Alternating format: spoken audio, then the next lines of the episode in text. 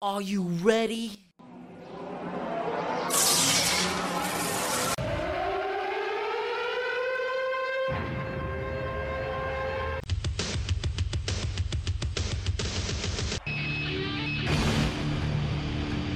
Welcome, everybody, to Wrestling with the War!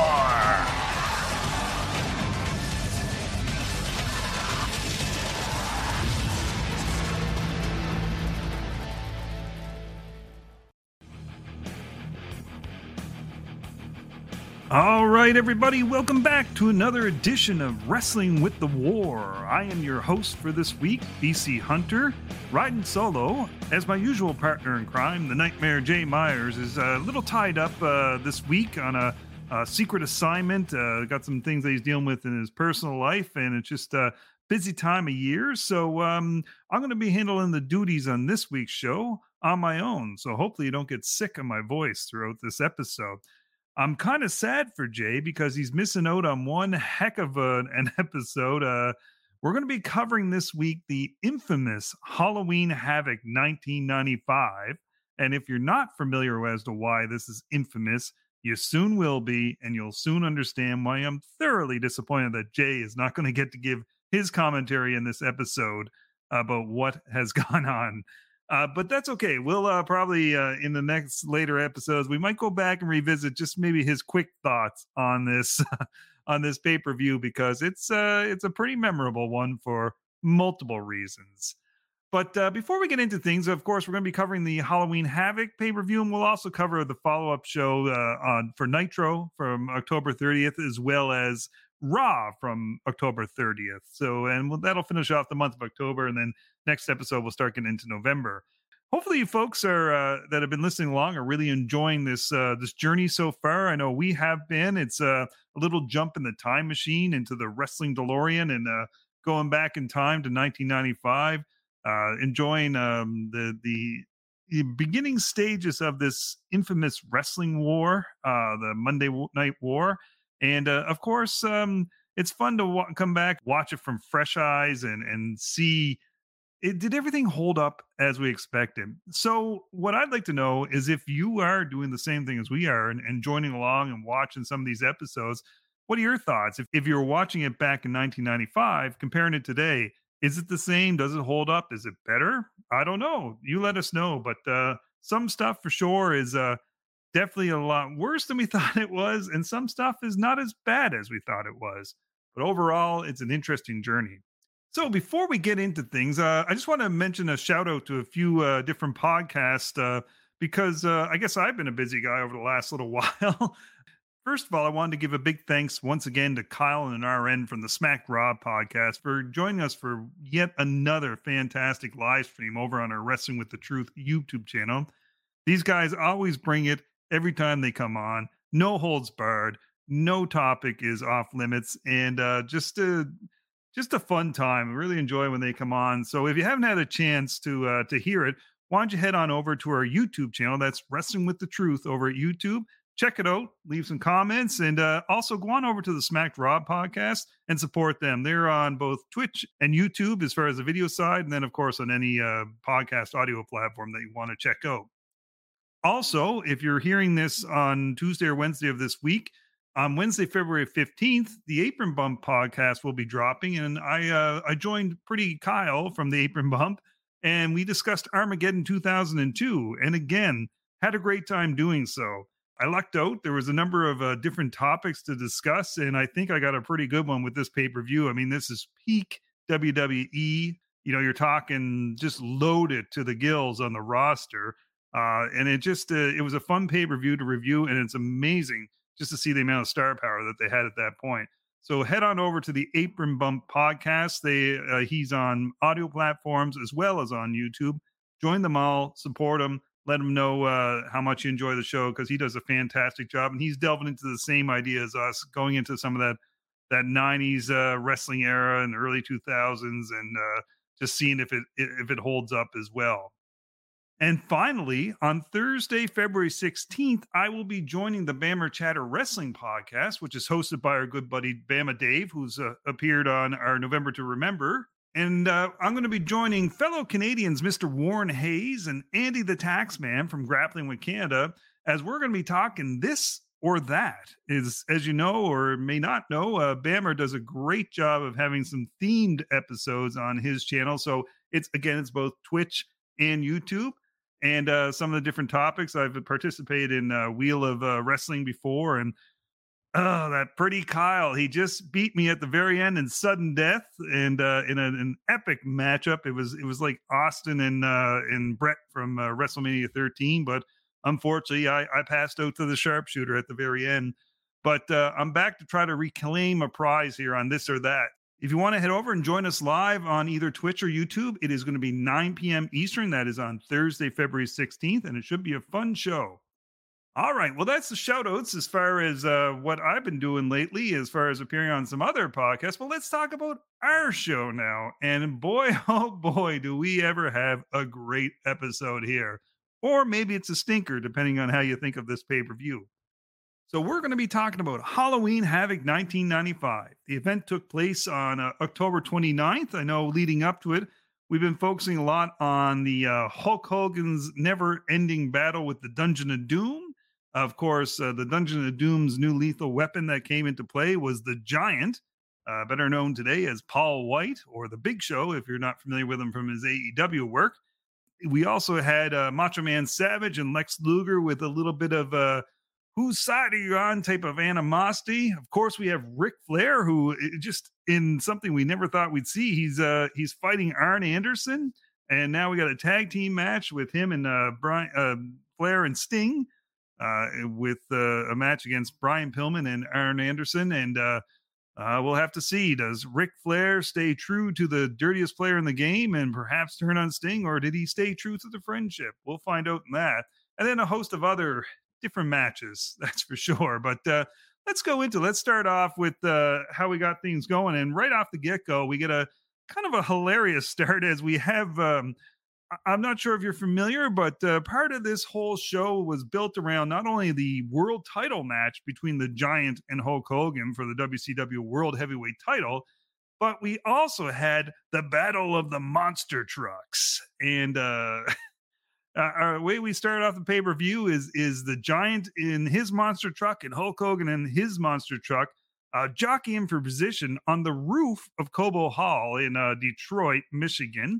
Um, so this isn't actually the monster truck battle. This is just a little precursor where they're basically freeballing and just um, trying to push each other around uh, uh, in you know massive vehicles that that uh, have extreme power that could eh, on the on the roof of a, a, a wet building because it's been raining all day there. So seems safe. I, I can't see anything else uh, bad happening aside from just a, uh, some friendly monster truck battling. But we'll stay tuned for that because they've got the monster sumo truck battle coming up. And I'll try to wrap my head around the rules in that a little bit later on. But we're going to start off the pay per view with uh, Johnny B. Bad versus Diamond Dallas Page for the WCW World TV title. And as you remember from one of our previous episodes, Diamond Dallas Page had uh, won the title from the Renegade in a previous pay per view and this is one of his earlier title defenses. Um, Johnny B. Bad himself had um, had just uh, just over on Fall Brawl won a fantastic match against Brian Pillman, and he was supposed to go for the U.S. title against Sting. And uh, because we're not watching WCW Saturday Night, we weren't sure what was going on with that. But I guess they, I'll, I'll, give them credit; they did a great job, and, and throughout the night building these matches with uh, video packages to to let us know what the story is. And on this one, they had done a very old school angle here, and it's a very simple one, but it's effective. Where Johnny B. Bad was scheduled for his uh, U.S. title opportunity, but uh, shows up late to the arena and misses his match. And of course, he comes in covered in grease, and apparently he had a flat tire, as he mentioned to uh, Mean Gene. And of course, Diamond Dallas Page comes out to make fun of him for losing this opportunity uh, being an idiot. And Diamond Dallas Page is, um, I don't know what you want to call him, his bodyguard, his lackey, whatever. But um, Max Muscle decides to step up and mention, ah, that's some bad luck for old Johnny having four flat tires. To which Johnny B. Bad says, Four flat tires? I said one flat tire. and proceeds to flatten Mr. Muscle with a hmm, somewhat weak left hook, but uh, we won't worry about that. But of course, this is an angle that's been used many times. One of the more memorable times that was used is back in Mid South Wrestling when it was Paul Orndorff was the victim of the flat t- tire situation thanks to Bob Roop, and he missed his chance at the uh, at the Mid South North American Heavyweight title. And uh, yeah, so it's a it's a great angle, very simple, but it works, and it's a good way to get a heel over and and but still save the baby face from looking too bad. So we get into the match, and um, you know what? It's it's actually a pretty decent match, as I as myself and Jay have mentioned. Uh, Dallas Page is like a heat magnet at this time. I mean, the fans are just just all over him as far as everything. He's got Max Muscle with him. He's got Kimberly, who is at, up to this point was the Diamond Doll, but she's finally got a name. And of course, she seems like she's very hesitant to be with Diamond Dallas Page. He's basically coming off as the abusive uh, husband or boyfriend or something like that. So yeah, this guy's got a lot of heat. Um, Johnny B. Bad outsmarts him right from the beginning. He has uh, he looks like he's coming out onto the uh, the ramp to start off the match, and he won't come down to the ring. He's got his back turned and his robe and they're trying to figure out what's going on. All of a sudden, Johnny B. Bad comes over the guardrail, jumps DDP uh, from behind to kickstart the match. A uh, little tidbit that was not Johnny B. Bad, of course, up on the ramp uh, portraying himself, but it was actually Joey Maggs, a, um, a well known, if you want to call him enhancement talent in WCW, who is uh, who was used to to fool Diamond Dallas Page. But uh, throughout the match, uh, pretty decent back and forth.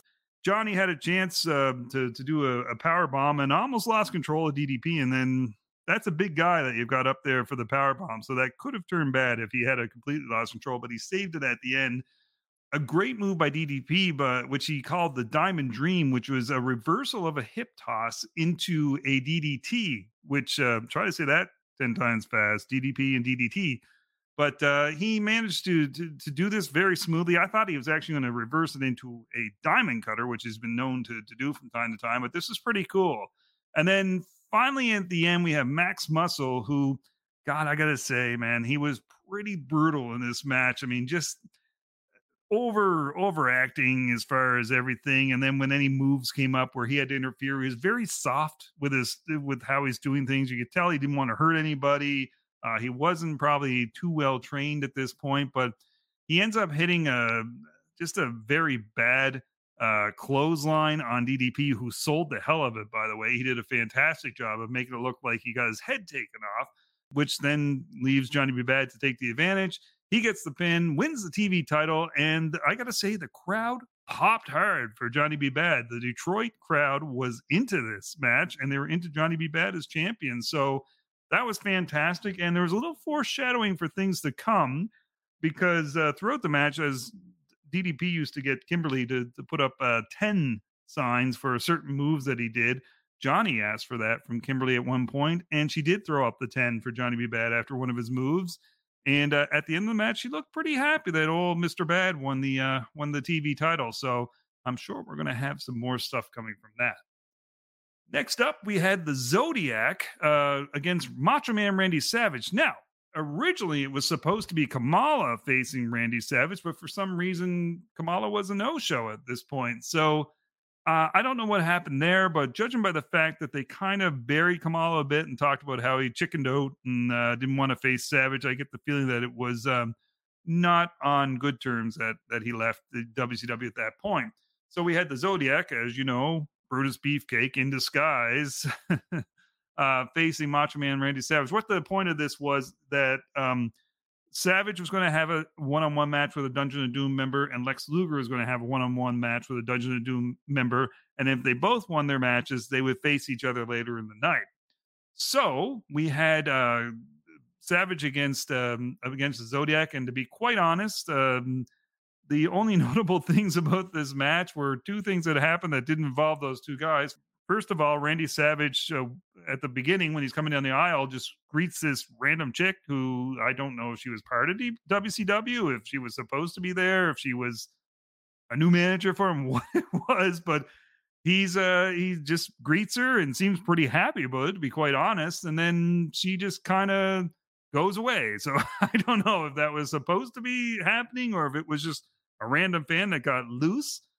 And speaking of crazy fans getting loose, as soon as the match got underway, we had a crazy fan jump in the ring. And I got to admit, he kind of looked like Brian Kendrick. So I was wondering if Brian Kendrick might have popped in there to try to get some uh, press clippings for himself. But I don't think Brian was even in wrestling at this point. But uh, I found it interesting, uh, interesting because Savage just ignores it and keeps on wrestling. And I mean, he just gives the sideways look at what's going on, tosses the uh, beefcake of the ring or Zodiac, sorry. Um, uh, the ring to the floor, and Savage and, and Zodiac just kind of steer away from everything that's going on in the ring. Meanwhile, the referee is having one heck of a, a tussle with them until uh, security comes down. They clear him out of the ring. Savage gets uh, Zodiac back in there, drops the big elbow from the top rope, and it's over. I mean, this was quick. I don't even think it was supposed to go this long, except for the fact that they had to stall for time while this fan was in the ring.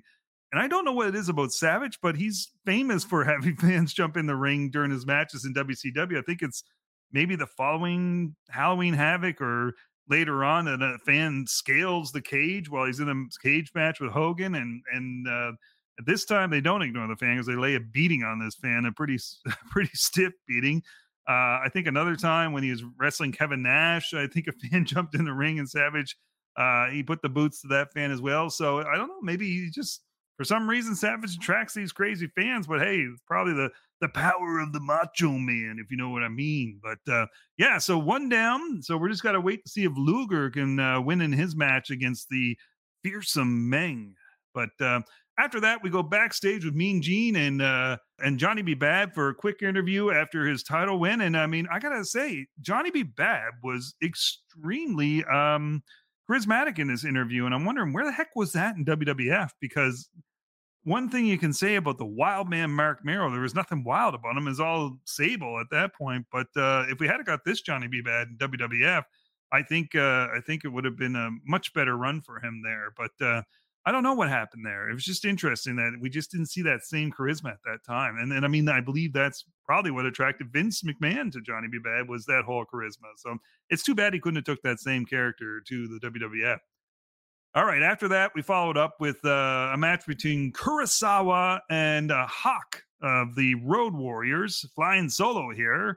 Uh, pardon the pun, but uh, as uh, both myself and Jay have pointed out, we um, we remember Kurosawa, and we are still loving this guy because he just comes off as a badass. I mean, uh, just I'm I'm really impressed with this guy, and and just wish he had uh, got maybe more of a push in WCW. I'm surprised he didn't, but um, again, they did a great job of recapping the story. The reason for this match is because Kurosawa had broken uh, Hawk's match in an earlier um, eh, matchup between the two of them. I think it was a tag team match that they had. And uh, so this is now Hawk returning from this injury and looking to get revenge on Kurosawa. One thing I noticed here was um, Hawk, you know, he was uh, back in the 80s he was known for one of the, the best physiques in professional wrestling although he's still jacked here he's looking a bit softer at this time and um, i wonder what was going on in his personal life to be quite, quite honest at this time so i know he battled some demons and so i just wasn't looking in as as in much ring shape at this point but anyways it didn't stop this match from being physical as hell i mean the two of them just beat the living hell out of each other during this match it was quick but i mean they they they made sure they got their shots in.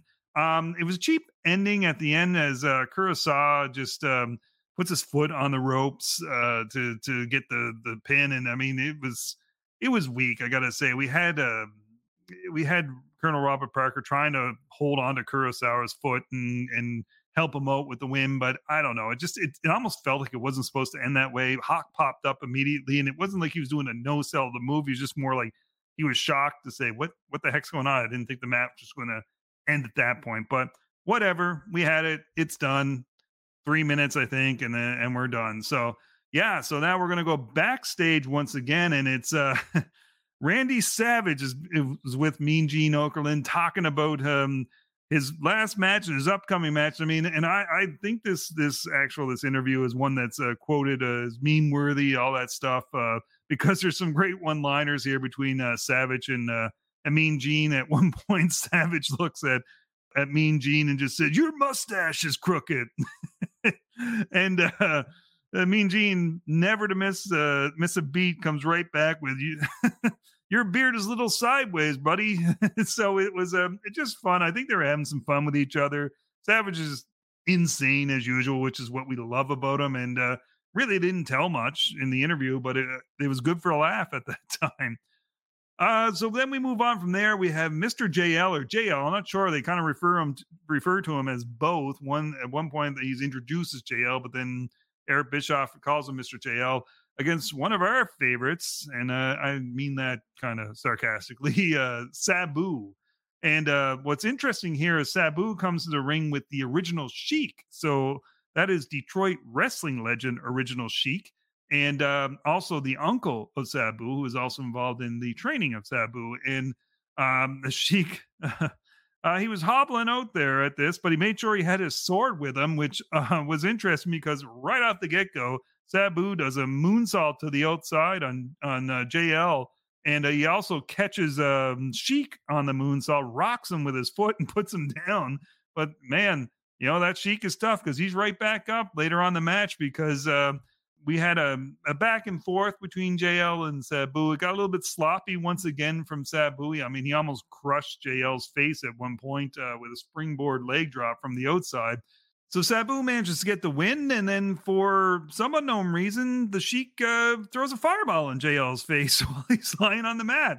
The, in the face of a man wearing a mask. So uh, I'm not sure if that was smart or if that was dumb, but uh, either the mask is going to protect you from getting any damage or the mask is going to go up in flames depending on what it's made from but uh it, it, was interesting but it, it's detroit it's the sheik he had to get his gimmick in and which he certainly did with with the fireball situation from there we go to the taskmaster's lair and that's where we have uh, kevin sullivan and the master himself uh, king curtis Iaukea.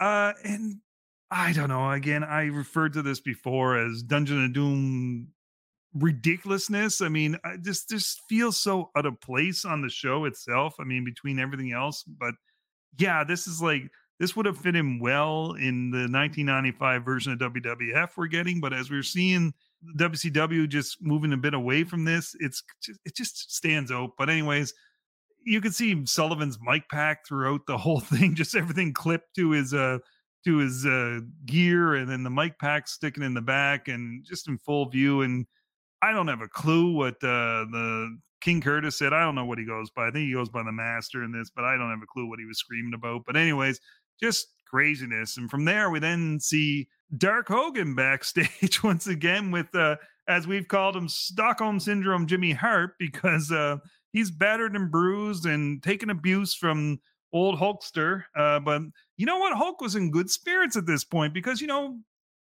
of course he's got a you know a sumo monster truck battle to the death on top of the arena, followed by if he survives that uh, a, world title match against the man who tried to snap his neck and kill him in uh, the cage of Fall Brawl. But before he does that, he's just going to do a presentation of a brand new Harley to a random fan and his fiance who happened to win this through some draw. So. Um, yeah, that was interesting. And then, of course, uh, Mean Gene gets a few um, uh, sexual jokes in that never seem to get old for him. Uh, and then, yeah, and then we get the uh, just overall frivolity of, throughout this segment, which uh, seems fitting right after we just had the Taskmaster and King Curtis talking about how they're going to see the death of uh, of Hulk Hogan, and then of course he's got these major events coming on later on. But yeah, sure, let's let's all be uh you know let's all play grab ass and be happy and uh and talk about uh, this new Harley that this dude's gonna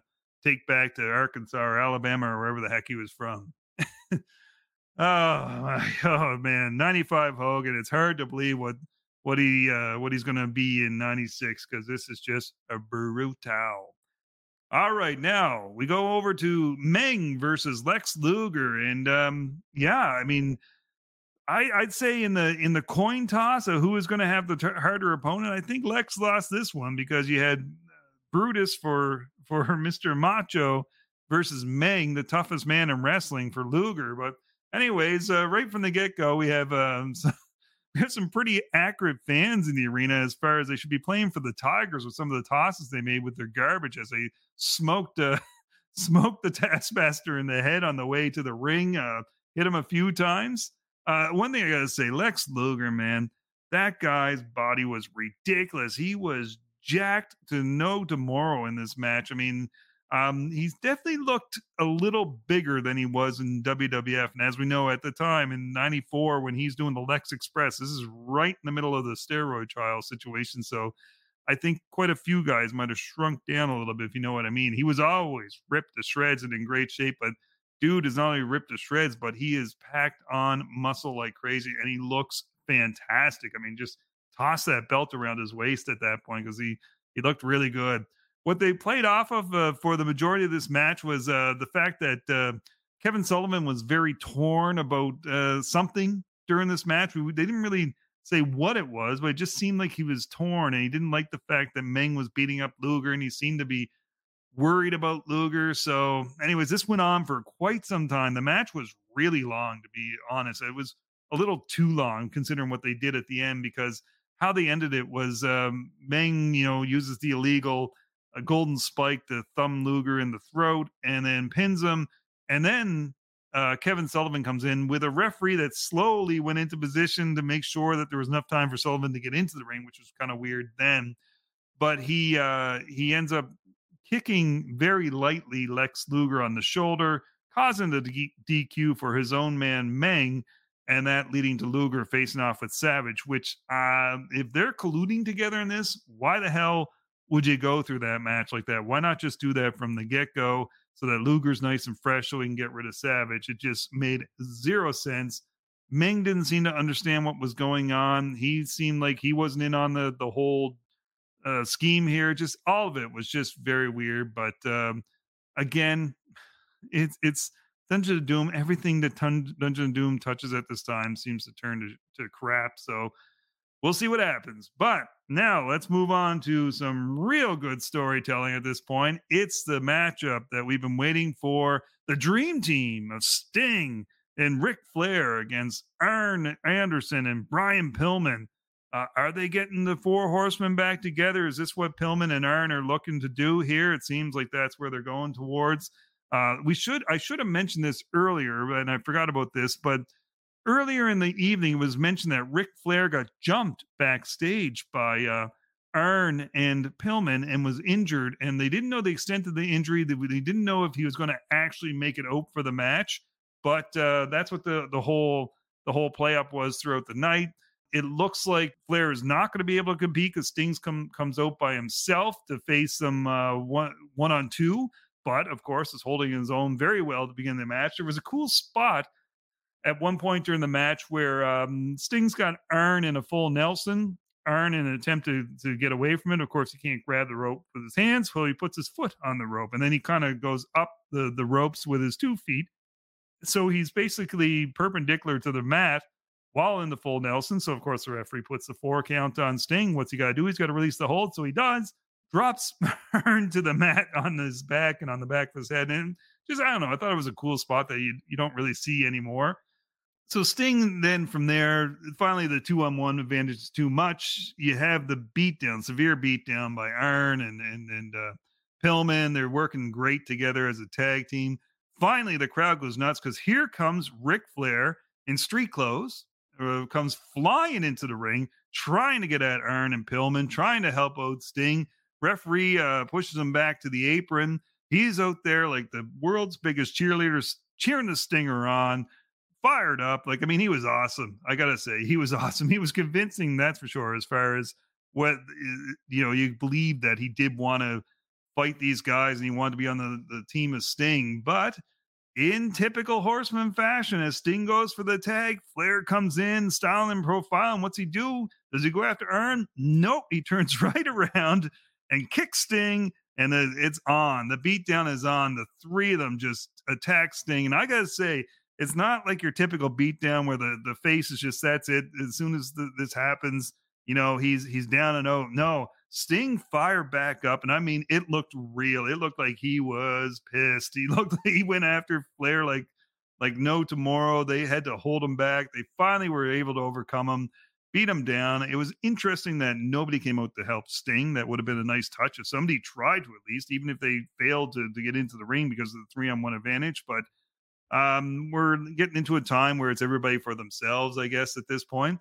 But uh, yeah, so we have um, we have the horsemen back together. It looks like, and uh, was it, it's, it's it's what we want, really. Honestly, I mean, there's nothing better than the Horsemen, and just having them back together. And this is a cool version at this point. It's only going to get better, but you know, you have Arn Flair and Brian Pillman, an unhinged Brian Pillman at that point. So yeah, really cool.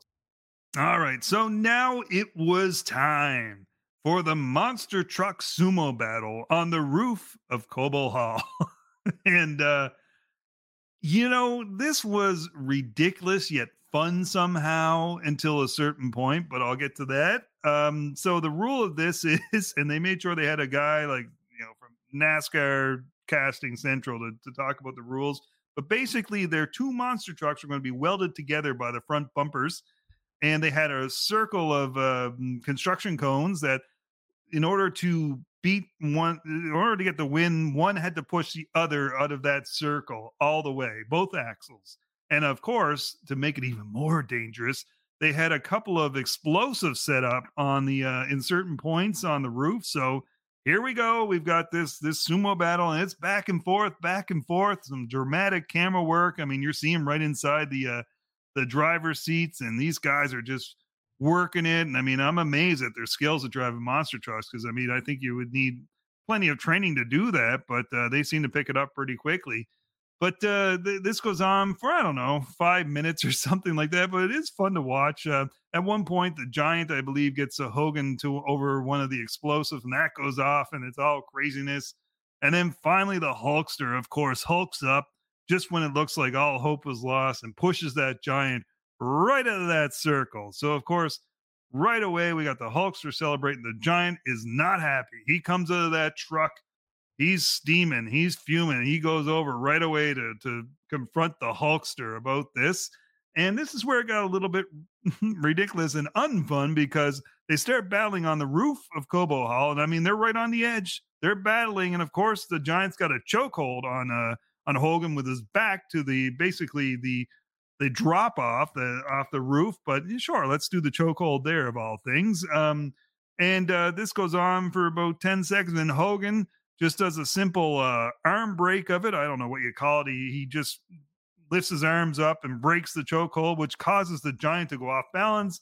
And after doing a couple of backward swimming motions, falls off the roof. falls off the roof, uh, roof of Cobo Hall to his death, I guess. Apparently, Hogan killed him. And, you know, of course, what what happens? Of course, police rush in and and you know arrest Hogan for manslaughter, or maybe you know um, you hear um, you hear them bring uh, ambulances in or whatever. But no, just Hogan just kind of runs away, and and I guess he's going for help, but they don't really talk about that. He made a weak attempt at trying to uh, trying to grab the uh, giant as he was falling down, which I don't know what he thought was going to happen there, how he was going to, with one hand, pull up a 400 pound giant and not just have the two of them go both tumbling down to the either, as they pointed out, either the parking lot or the Detroit River or whatever the heck was there. But uh, yeah, so we had uh, manslaughter, and uh, that's that's a fantastic way to uh, end a pay per view. But no, it actually did not end the pay per view. So here's what I don't understand and um, why Bischoff doesn't get as much flack as Vince for continuing a pay per view after a wrestler falls from the roof. I know, I know, I know it's a bad joke. I'm sorry. And that's, I mean, no slight on Owen Hart. As I watch the WWF this period and see Owen, it really breaks my heart to see it. But come on, we gotta, we gotta give Bischoff some grief here. I mean, he just, he just had a wrestler fall to his death into the parking lot of Cobo Hall, and and and uh, we're not even calling the show off. Actually, when we go back to uh, to the announcers, it's Heenan and Schiavone, and um, Heenan is is playing it up. He's devastated. I mean, he just saw the uh, the son of one of his best friends hurtle to his death. if you're going with kayfabe, I should say, being the son of Andre at this point. Uh, meanwhile, Schiavone just seems like a dick at this. I gotta say, he just he just basically kind of making fun of Heenan and, and his over dramatics and everything. I, I I don't know what they were going for with this angle, but it was really strange, but the show must go on, as they say in business, I guess, and and that it does because we now have Luger versus Savage, and again, good matchup between the two of them. Um, okay stuff, and then Jimmy Hart gets involved, and just that makes com- no sense whatsoever. He just kind of seems to be wandering around. He's not really picking sides or anything. Then he gets up on the apron. Lex ends up uh, banging into Jimmy, and and Savage ends up getting uh, a sneaky pin because of it. But um, I don't know. He just it just uh, you know what's coming. You can tell what's coming, but they're doing kind of a a bad job of masking it. I would say at this point, but. uh yeah, uh, maybe they were just thrown off because a man just died. I don't know. Maybe that's the reason why. But uh, we then go to the pre-match for uh, for the main event, which is going to be the Hogan versus Giant. Uh, big battle, but I mean, of course, Giant is dead, so we can't we can't have that main event. But again, Bobby Heenan is just distressed. He wants to get back there to find out what the hell's going on. He wants some updates. He's demanding updates. He's trying to get off of the the stage. He doesn't want to even announce at this point. And of course, and Schiavone's just kind of sit there with this smirk on his face, being a douche. And um, yeah, I just again, what are they going for here? But we got um, Michael Buffer uh, once again. He's you know he's become a I guess a uh, regular uh, as far as the announcing duties, uh, the ring announcing duties for these big events for WCW. So he's uh he's in the ring and um, it's supposed to normally be Hulk Hogan is going to be the last one to enter because he's the champion, but he comes he comes to the ring first in street clothes, so we know it's serious. We know it's very serious. He, he's probably going to come in there and confess to the murder of of the Giants. So we uh you know we should give all respect to this, but uh Buffer, being the giant douche that he is, announces Hulk Hogan as the king of Hulkmania. Hulkmania, not Hulkamania, Hulkmania, because you know Buffer did a great job of researching the uh, product.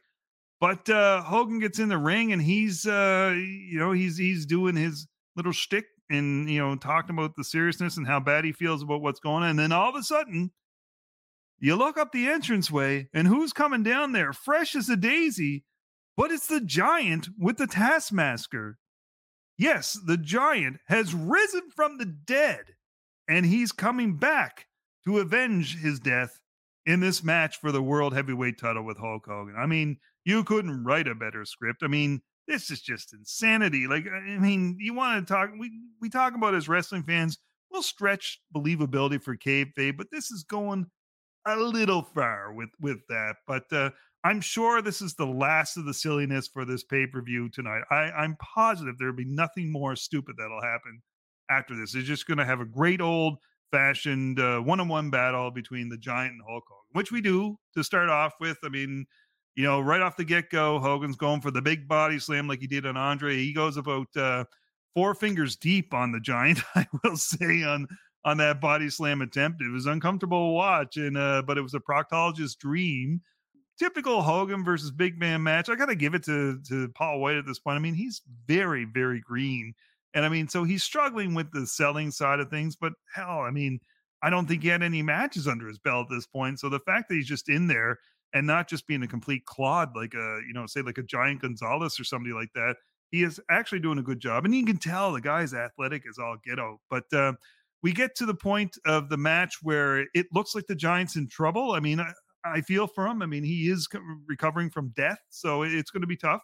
But um, he uh is it's, it's this point that Jimmy Hart, who's been kind of suspicious as far as his actions throughout the evening, decides that it's about time that you know what I've I'm tired of being the battered wife. I'm tired of the Hulkster and his uh, incessant bad mouthing of me, and and um, I'm tired of hiding everything behind my sunglasses. I want to show the world what Jimmy Hart's all about. And he turns on Hulk Hogan, and he uh, hits Hulk Hogan with the championship belt the first time he does it, mm, I think they screwed up because nobody realized it was Jimmy Hart that did it. So they actually had to do it again. And at this point, that's when Hogan realizes, oh my God, my worst dreams has come true. My best friend in the world, Jimmy Hart, has turned on me. And then not only does Jimmy Hart turn on him, but Lex Luger does too. And I mean, nobody saw this coming. They haven't been hinting around to this happening at all. Well, okay, maybe maybe we did see that coming, but it couldn't get any worse from this. So you got Hart beating on Hogan, you got the Giant beating on Hogan, and then, oh boy, and then we get the Yeti. Yes, ladies and gentlemen, the man that we got a brief glimpse of on the last episode of Nitro, which appeared to be a mummy breaking from the ice, because when I think of Yetis, I think of mummies. But in WCW's defense, I'm thinking in my head of Yetis, like Y E T I. They keep pronouncing this as Yete, as in Y E T A Y. And honestly, when with the pronunciation, it's more like Y E T A A A A A A Y Y Y Y Y Y exclamation point exclamation point. But anyway, so maybe Yeti is a type of mummy versus the Yeti, which is more like a uh, abominable snowman. But anyways, well, we won't go there. So the Yeti gets in the ring, and um, this dude is big, man. Like he is tall. He's actually taller than the giant.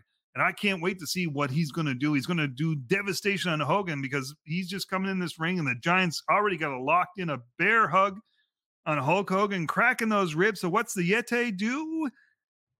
He basically, um, well, for lack of better terms, penetrates Hogan from behind. a double uh, love hug of doom is what I'll call it. As he as he caresses the giant and uh, Hulk, hugs Hogan and uh, the two of them. There's a little humping involved in this. There's, um, you know, just just it's it's just very awkward and uncomfortable to watch, and it's it's just disturbing to be quite honest. It's disturbing, and it's probably the silliest and stupidest thing that I've ever seen in the history of professional wrestling. It's beyond belief, and um, I think even Luger realized, oh my god what are they doing? Uh, if the giant was green, then this dude playing the Yeti uh, was even greener. And uh, I think the only thing he knew what to do was to try to double up on that bear hug, but it did not look good. It looked like, uh, well, it looked like what you think it would look, would look like two men humping a poor, unfortunate, smaller man in the middle. But um, so Luger uh, kind of taps him, says, "Okay, guys, this is getting uncomfortable. Let's see. Maybe I'll I'll fire them in the uh, torture rack. Maybe that'll be better." So meanwhile, while this is going on, the Yeti is walking around the ring like a mummy, like with his hands out like a mummy. And then he drops that, and he's just kind of cheering guys on like a normal guy. And then they they try to go back at it again, and Luger says, "No, enough, enough. No more humping. No more humping. This is a hump free zone." This is uh this is going to be an X-rated show.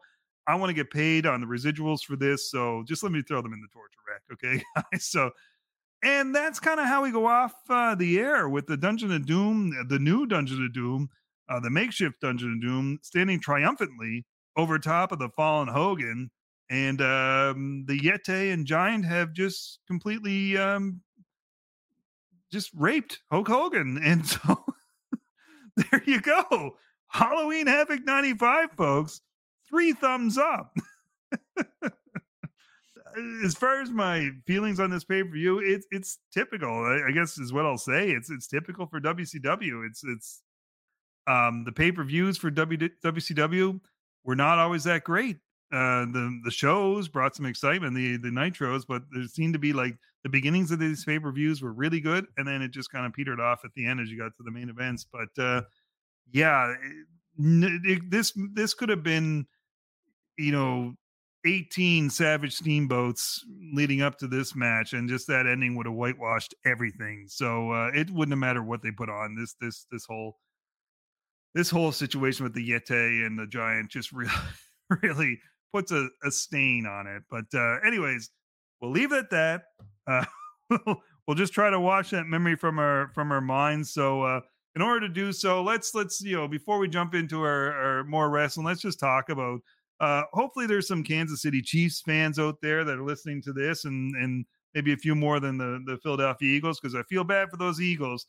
They did lose in the Super Bowl. It was one heck of a game. Uh, I'm wondering if folks tuned in. I'm sure the ratings were fantastic for it. Um, congratulations to the Kansas City Chiefs on their uh, win. It was a classic. It went down to the wire.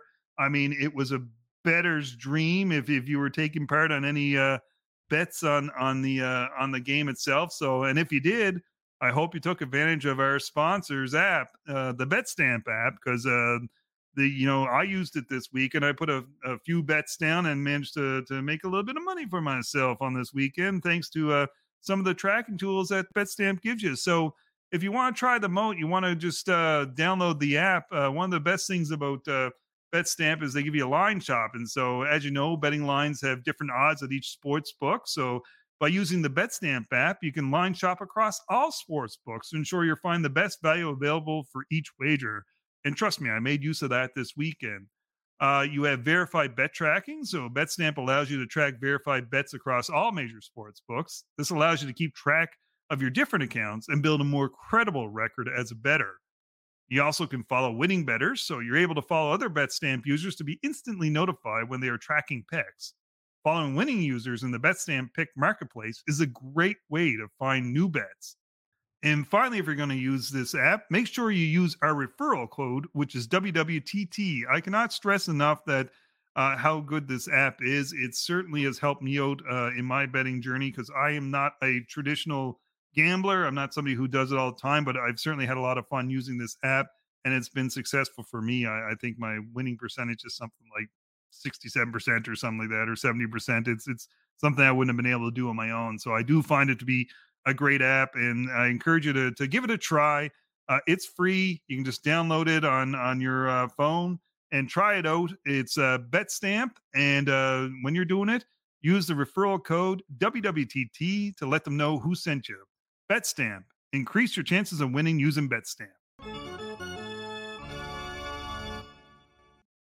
All right, we're going to try to recover from this Halloween Havoc hangover and move on with the uh with the Monday Nitro and Monday Night Raw from October 30th. So Halloween themed all around. So we'll start off with Nitro and it's the uh the follow-up from Halloween Havoc. And uh, right from the get-go, the uh the announcers Mongo and Bischoff and Heenan uh they they basically hyped up Havoc, but told us absolutely nothing about the event, really. The only thing that we know is that they're going to have either pictures or or something from the event later on, but really it was it was there was nothing revealed. So it was an interesting way to do it, but um I think they realized we got to start hot after that, that hot garbage that we end it with. So what they did right off the get go is started with Eddie Guerrero versus Sergeant Craig Pittman okay, Pittman, maybe not my choice to start with, but Eddie, of course, is always a pleasure to watch. So Eddie is actually filling in for an injured Randy Savage, and um, this time uh, Savage was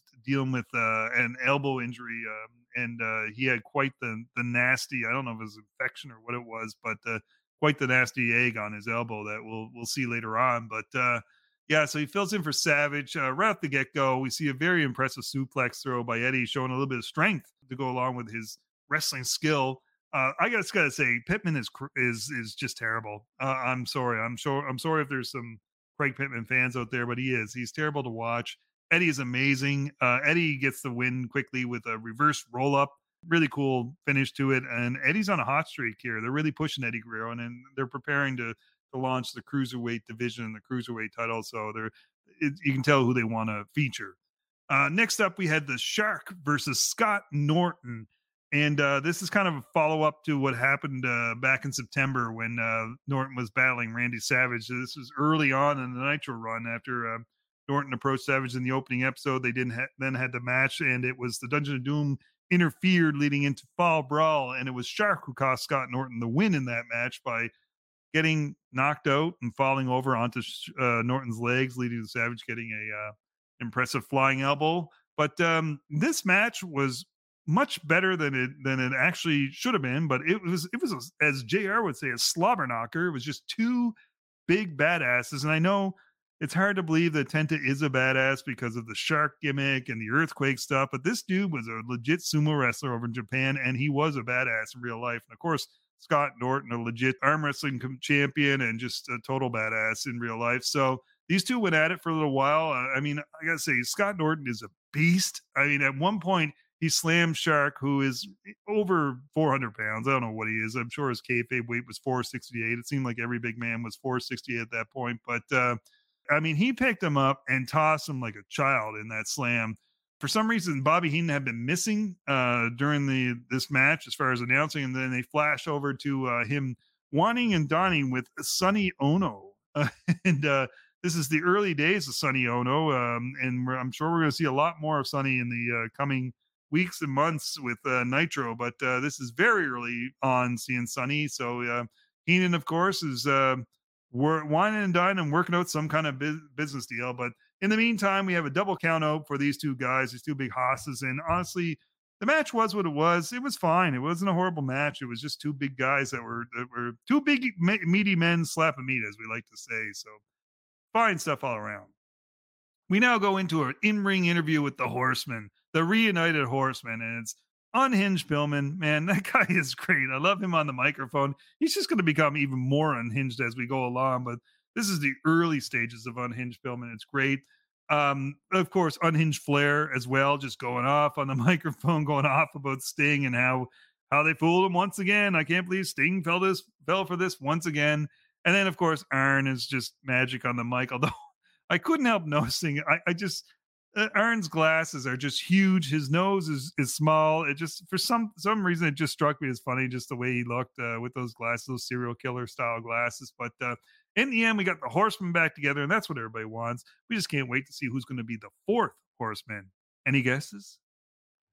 Uh, we we had uh, Sabu against Disco Inferno, and man, uh, you know, Disco Inferno, especially these days, because of his opinions on Twitter and his opinions on the the Keeping It 100 podcast, which actually I'm a fan of that podcast. I really enjoy it, but uh, he takes so much crap these days, and everybody, oh, you were a jobber, you were this, you were nothing, you were never amounted to anything. But the dude was in WCW at the peak of its run. He obviously did something right. He was doing something. He he could hold his own. Let's put it that way. And he got a surprising amount of offense in in this match. I was really surprised because Sabu was his opponent. I was not expecting Sabu to give him that much offense, but he actually looked good doing it. And the other thing I I noticed is Disco's really good at selling and he's really good at getting in position for his opponent opponent. And um, you know, he had to do that a few times for Sabu. But uh, one thing I will say is uh, Sabu did hit the leg drop, the springboard leg drop from the outside, and this time he didn't crush a face,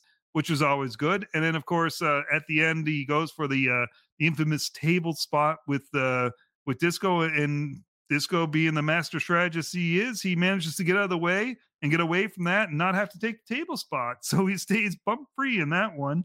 Uh, Sabu, quite angry about this, ends up taking it out on the table. But in the end, Sabu does get the win. Disco gets away. His hair's still intact. Uh, we then go to the now best friends, I guess, of Luger and Meng. I guess it was all just collusion, even though he, uh, you know, used a golden spike to almost uh, uh, slice his throat and kill him in the previous week. But I guess it was all just a magic deck, and they weren't actually going for that. But uh, Luger and Meng are in the tag team, and they're facing the American males, who at some point lost the tag team titles back to Harlem Heat. I'm assuming that's a Saturday night thing or a main event thing. I don't know. I, I I'm not sure, and I, I did I forgot to go check out why that happened. But anyways, we do have um, uh, a tag team match between these teams. Uh, one of the lines that popped me was uh, Bobby Heenan mentioned that the American males have a day job spraying cologne on people at department stores. The other thing that I found that I enjoyed about this match was uh, there was a Hart Attack variation by Luger and Meng, and it was well done. It was kind of cool looking, where uh, Luger got a real head of steam going into that that Hart Attack, and then uh, Luger wins with the back the backbreaker.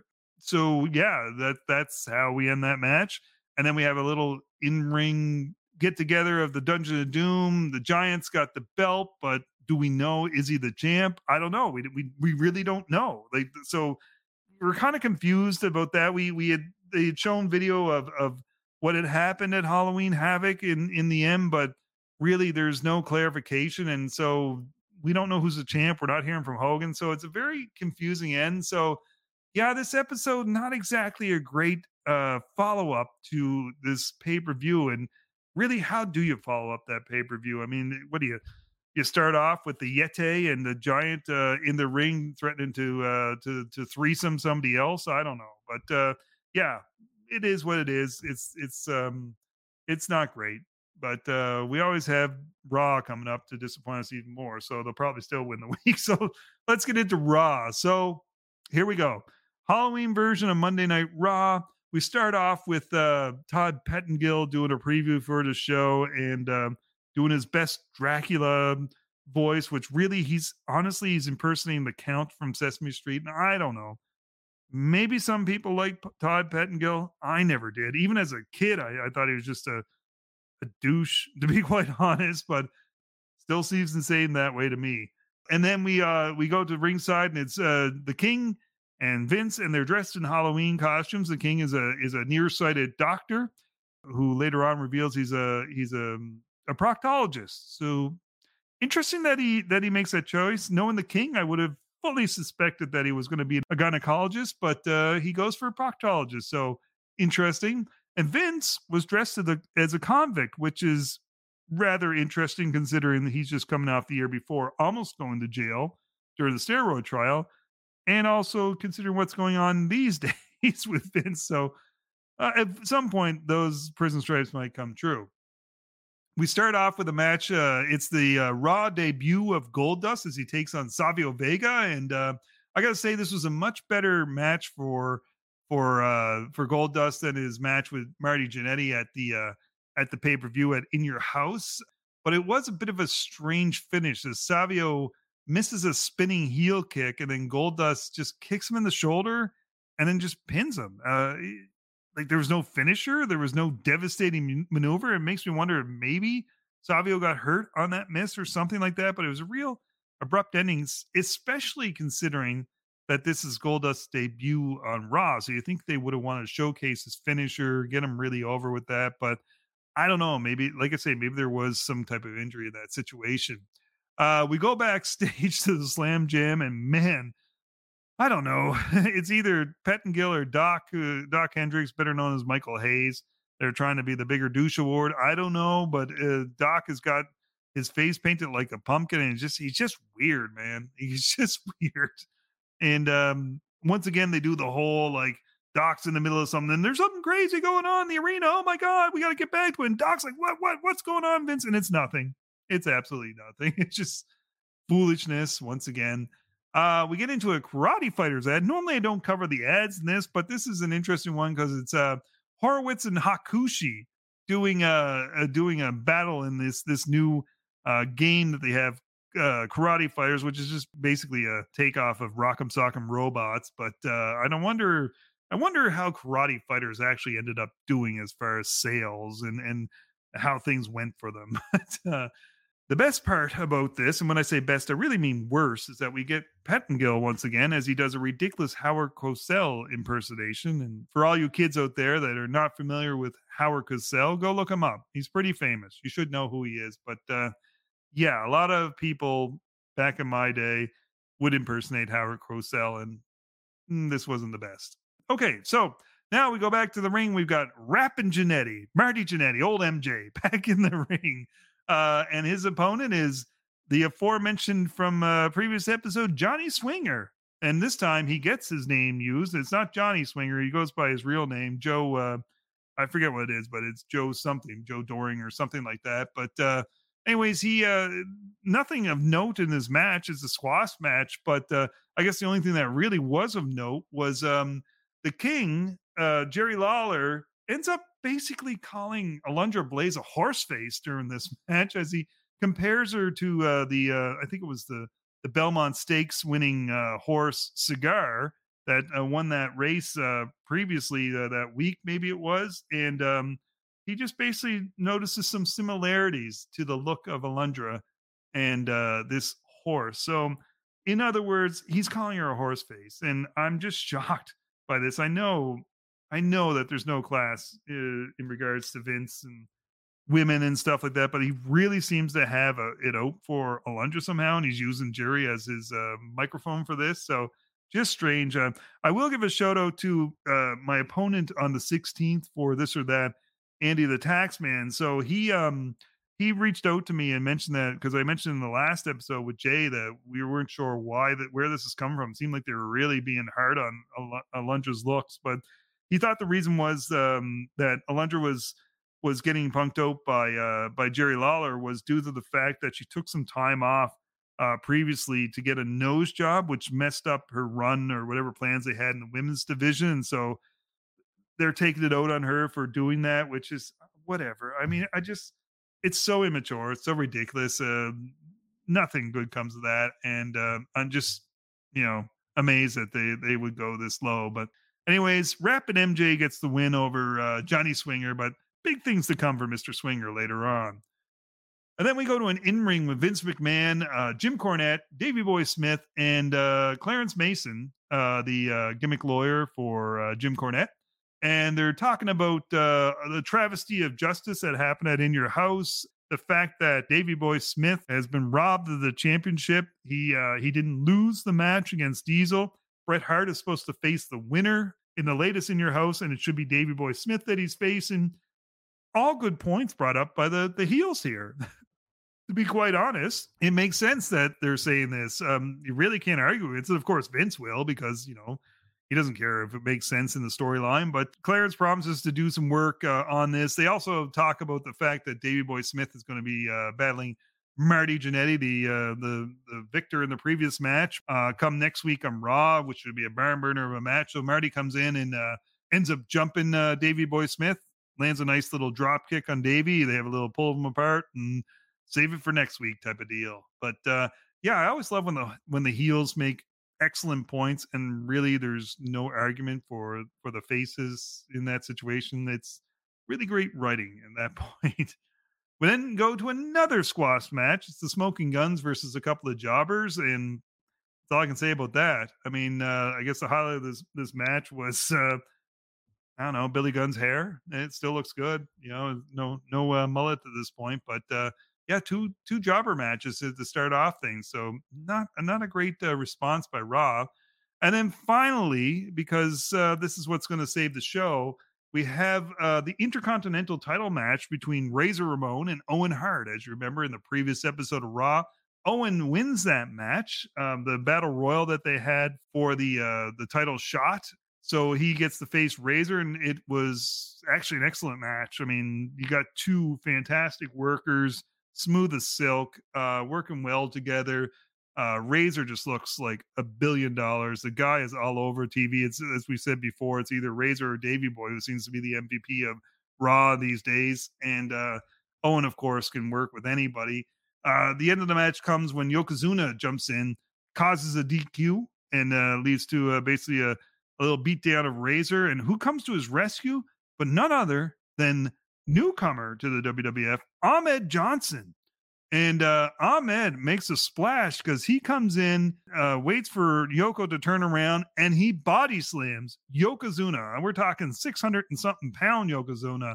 He didn't quite get him up all the way, but it was cool enough looking that it made a pretty big impact. And I mean, if you remember back in uh, two years ago, it was a big deal for Lex Luger to slam Yokozuna on uh, on a you know a Navy destroyer to the point that we had parades and we had the Lex Express and he was America's hero. So this is and that was Yoko who was about five five twenty at that point. Yoko's about hundred pounds heavier at this point. So it was an impressive feat to say the least. And it took a guy, a relative unknown, and basically turned him into a star right off the get go, leading into Survivor Series, where he's going to be on the tag team with uh with Shawn Michaels and um, I believe it's uh, I'm trying to remember the team, but it's it's the wild card match, and it's Shawn and and I think Sid and possibly Davy Boy. I think uh, is the is the tag team where they're just all kind of jumbled together. But everybody's wondering who's this unknown Ahmed? What's he going to add to the team? Well, this is how you get a guy over. You do something cool like that. All it took is he didn't have to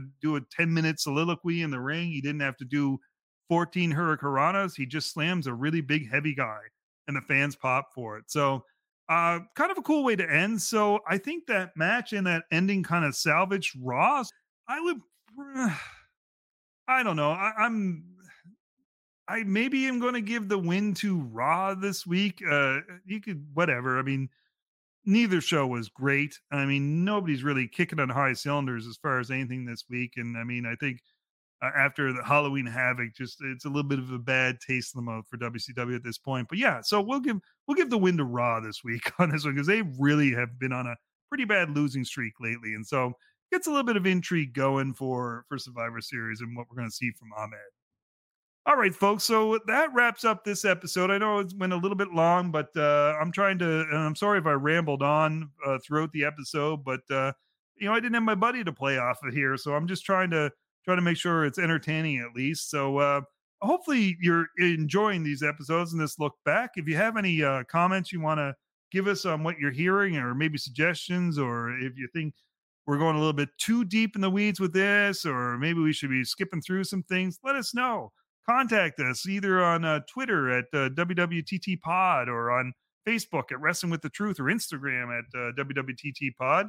And let us know. Get leave a comment and and tell us uh, how you're enjoying things. If you if you're enjoying this walk back through memory lane, um, and also make sure you're checking out our uh, our YouTube channel we still go by wrestling with the truth over on youtube uh, because it's just more of a random channel as far as our focus for wrestling and we're doing a bit more modern stuff on there talking about the modern product as we said we just had a live stream with with kyle and our from uh, podcast so go on over there um, support us over there become a subscriber we're we're we're heading towards that mountaintop of 200 subscribers looking to get to that 500 mark so we can get a community page going but uh, yeah check us out over on on uh, youtube and uh, continue to uh, to tell your friends about wrestling with the war, especially those old school fans who uh, who enjoyed the Attitude Era and want to relive it once again. And feel free to leave a five star review on uh, any of your your providers, especially Apple, because we'll read them out on the air, and we really appreciate those that, that we receive from everybody. So I think that wraps it up for this episode, and I'll, and I'll say a hearty uh, goodbye for both myself and Jay Myers, and I'll say that we're running out of time. Tape machines are rolling. We'll catch you next week.